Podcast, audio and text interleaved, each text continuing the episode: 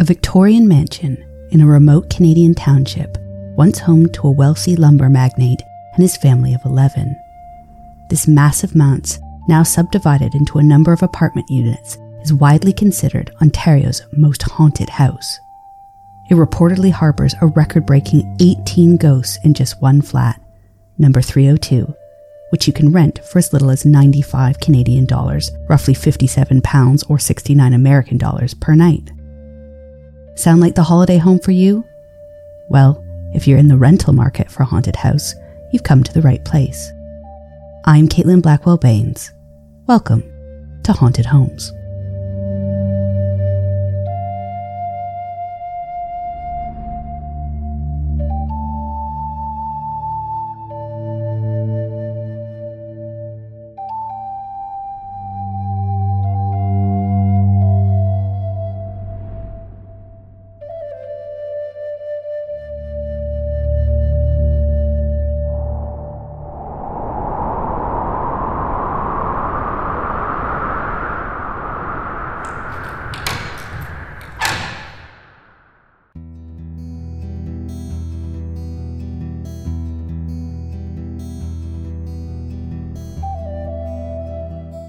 83 Fox Street, Penetanguishene, Ontario, Canada.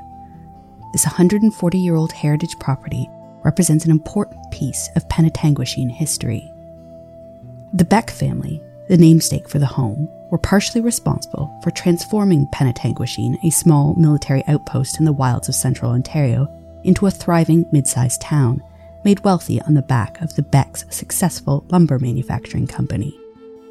The family's patriarch, Carl Beck, an immigrant industrialist from Germany who settled in the area in 1865, needed a home for his wife and 10 children, a splashy show home that was befitting of his status as the town's richest and most influential resident.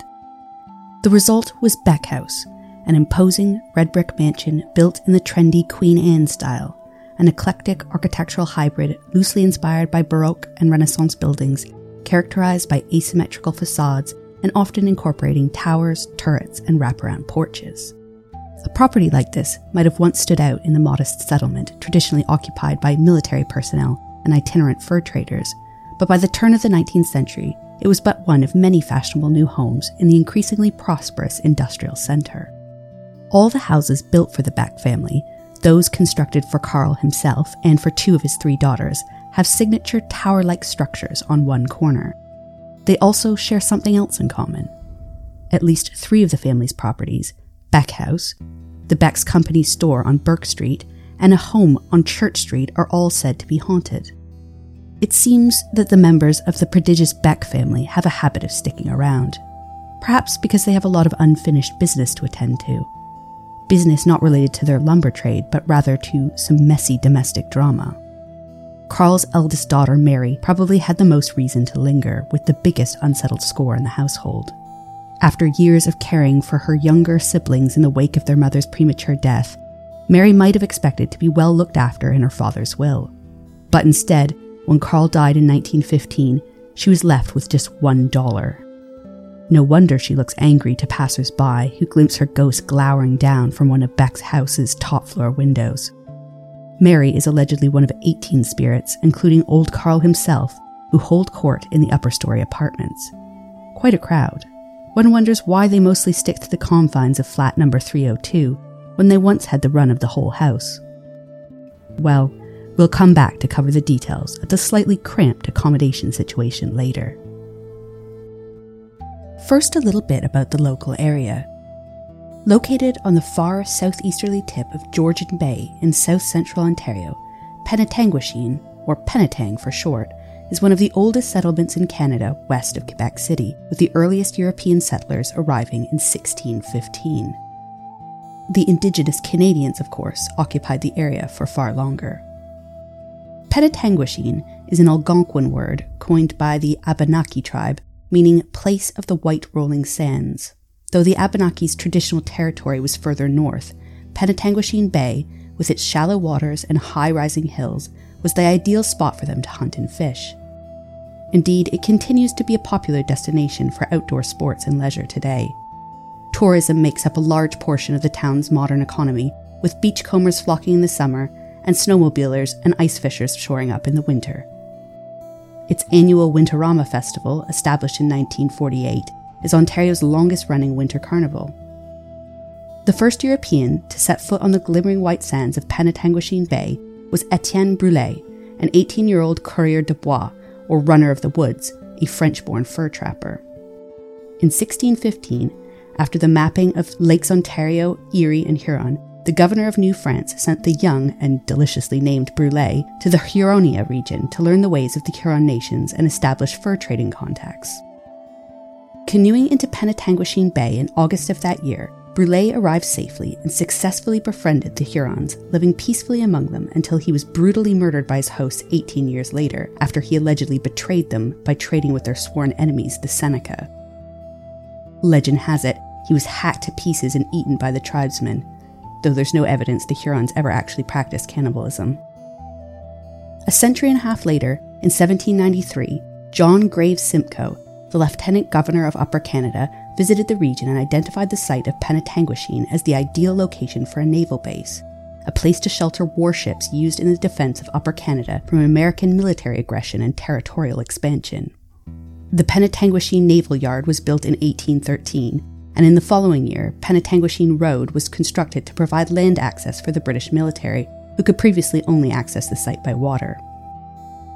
Though the naval base was closed in 1834, a military outpost remained, and in the meantime, British fur trappers had moved in to settle the land and take advantage of the abundant supply of wild game and fish. In the 1840s, French speaking families from modern day eastern Quebec arrived, attracted by the incentive of cheap and fertile land and later, as the logging industry developed, still more French and English immigrants landed, turning the settlement into the bilingual mini metropolis it remains today. And so it was in 1865 when Carl Beck arrived in Penetanguishene, a budding business center full of promise for the 28 year old German born entrepreneur. Beck began modestly by delivering wood in a cart around town. However, by 1873, he had accumulated enough capital to open a sawmill with his partner, Charles Grope, whom he bought out just two years later to establish C. Beck Lumbering Company, a factory producing woodenware and wood packaging. Over time, Beck built a large lumber manufacturing business through aggressive marketing, shrewd diversification, and technological investment. A wide array of Georgian Bay Area lumber camps, specialty shingle lathe and lumber mills, two general stores, and three box, pail, and woodenware factories in Penetanguishene and Toronto generated Beck's immense wealth giving him the money he would need to build his extravagant Georgian Bay seat, Beck House. In the late 1860s, Carl married Amelia Doms, a fellow German immigrant, and together they had 10 children, eight of whom survived childhood. Mary, their eldest, born in 1869, had the unfortunate task of taking over Amelia's maternal duties when, in 1893, the Beck matriarch died of influenza at the age of 43. But despite this tragic setback, the Becks continued to prosper. Carl was mayor of the town between 1892 and 1895, and his wealth continued to accumulate, so much so that he could afford to buy the town's first automobile, a 1903 Oldsmobile. This historic vehicle is currently on display in Penetanguishene's Centennial Museum, the local gallery and archive established in the 1960s in the Beck's old general store a sundry shop originally created for company employees to spend their Beck bucks, tokens that could be exchanged for food and supplies. For the most part, Carl's adult children married well, with two of his daughters, Lovina and Amelia, hitching themselves to the sons of other local and regional businessmen. And in return for their good work in furthering the family's fortune and good standing, the women and their new husbands were rewarded with homes of their own, as mentioned, all built in the fashionable Queen Anne style. The singular exception was Mary, who instead struck up a romance with a lowly hotel manager, one George Robinson, the supervisor of the Penetanguishene Summer Hotel. Admittedly, this was a swanky resort, offering manicured bowling greens and tennis lawns, and an orchestra that daily serenaded the lunch and dinner guests. The owners boasted that the resort hosted the annual patronage of the best class of people. And this might have been good enough for Carl if Mary had fallen for the hotel's owner rather than a mere employee. Carl was adamantly opposed to the match, and likely for this reason, he donated the land directly adjacent to the hotel to his daughter Lovina's husband, J.B. Jennings, a successful industrialist. Here, Jennings built a stinking, smoke belching stone foundry, which almost certainly put a damper on the hotel's once flourishing business. But Carl's cruel machinations did nothing to stop the 1902 marriage of Mary and George Robinson, who soon after moved into nearby 21 Peel Street, a neoclassical home built in 1882, also made of red brick, but much more austere than the Beck family residence. Though there is no record, one can imagine that relations between father, daughter, and spited son in law were strained for the remaining years of Carl's life. On the 11th of May, 1915, Carl Beck died suddenly and unexpectedly. On that day, for whatever reason, he was traveling in his horse and carriage rather than his flashy new Oldsmobile. This horse somehow tumbled into the frigid waters of Penetanguishene Bay, taking the carriage and Carl with it. Carl's immense wealth, rumored to be in the range of $12 million, was then dispersed amongst his eight surviving children, with the eldest Mary receiving the token kick in the face sum of just $1. Even with inflation, that amounts to the modern day equivalent of only $35. So, there was some seriously bad blood in the Beck family, and it's perhaps for this reason that so much residual energy remains at their former home on Fox Street. More than a century later, the house has long since been divided into apartments, two of which are reserved as holiday lets, number 301 and 302, the latter of which seems to be the most spiritually active.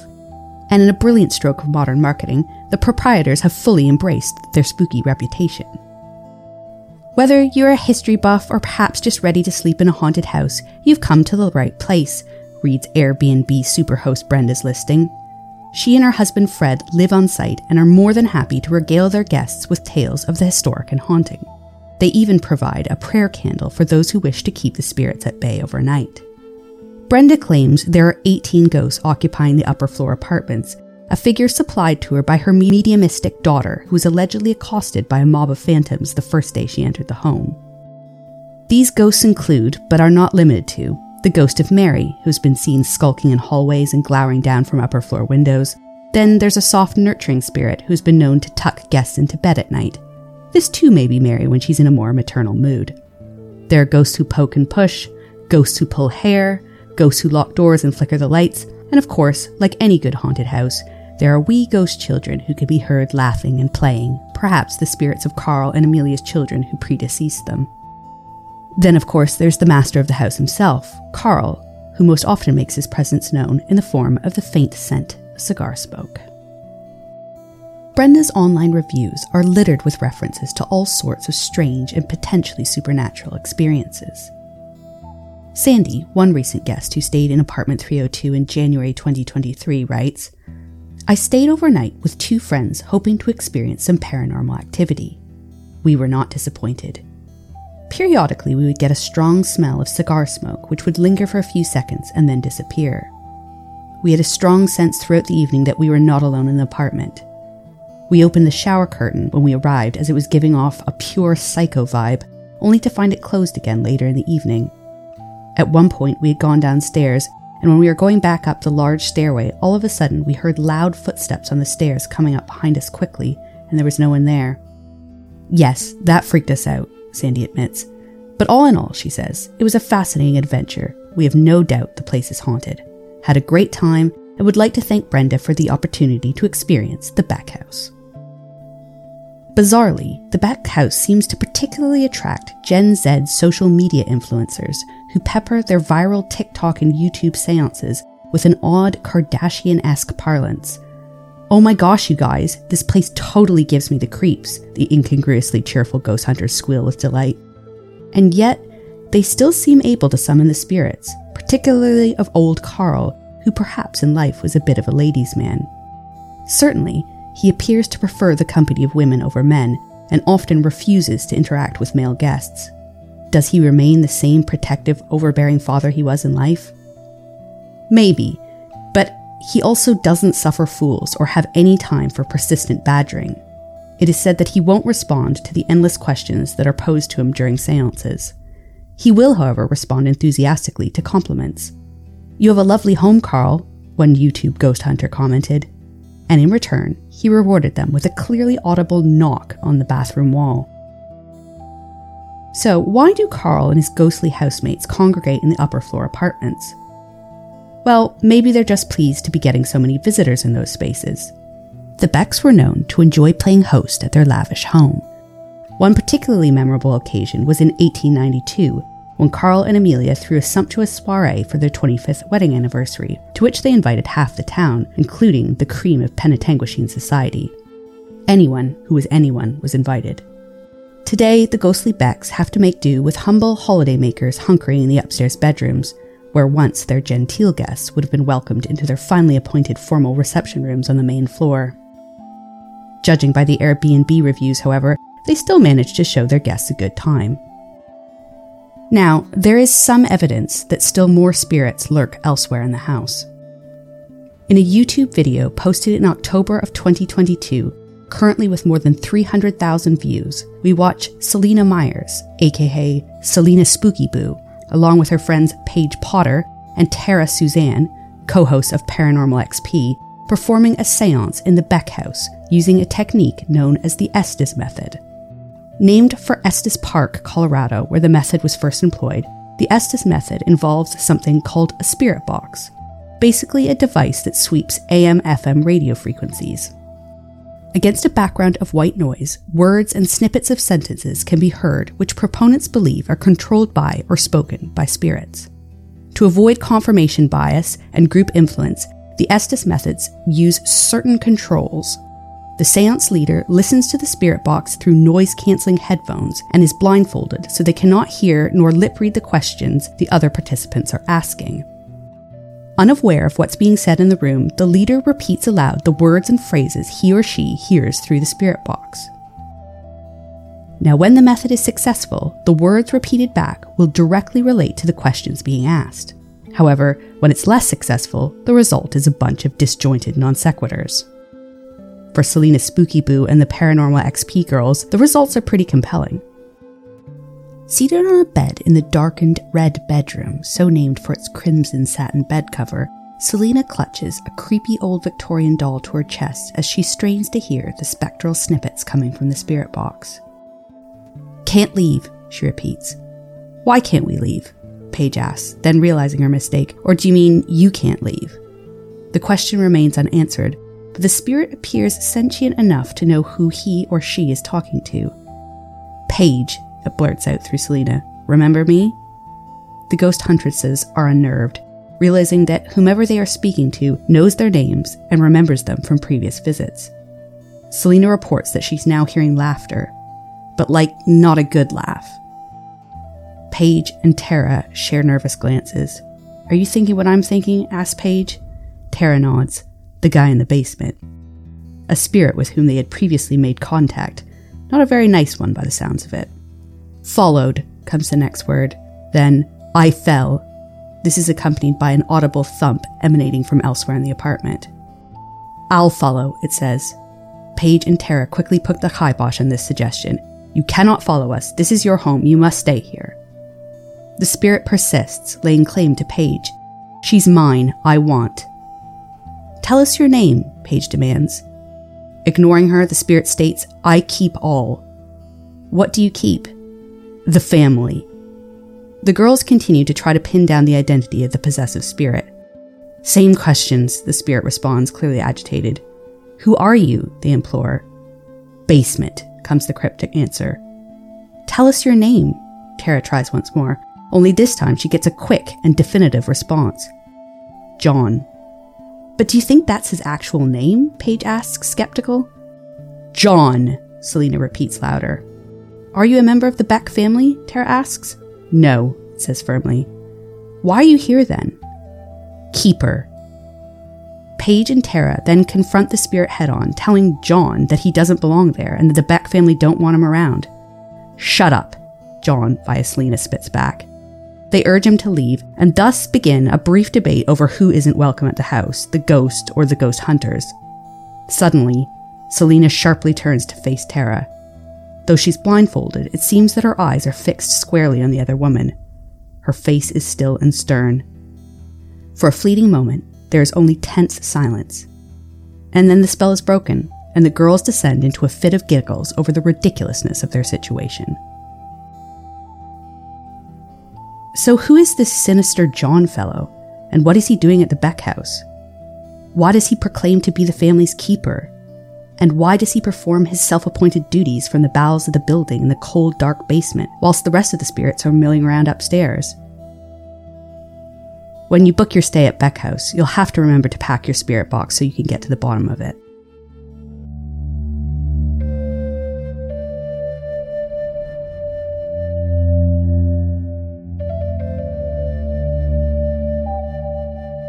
Planning an escape to the Great White North? In search of affordable accommodation in a historic and extremely haunted property? Well, the Beck House just might be the vacation destination for you. Apartment number 302, the quaint self catering flat on the third floor, consists of a fully equipped kitchen, dining area, living room, private bathroom, and two double bedrooms, capable of accommodating up to 22 guests. That is, four living and 18 dead. Sound a bit cramped?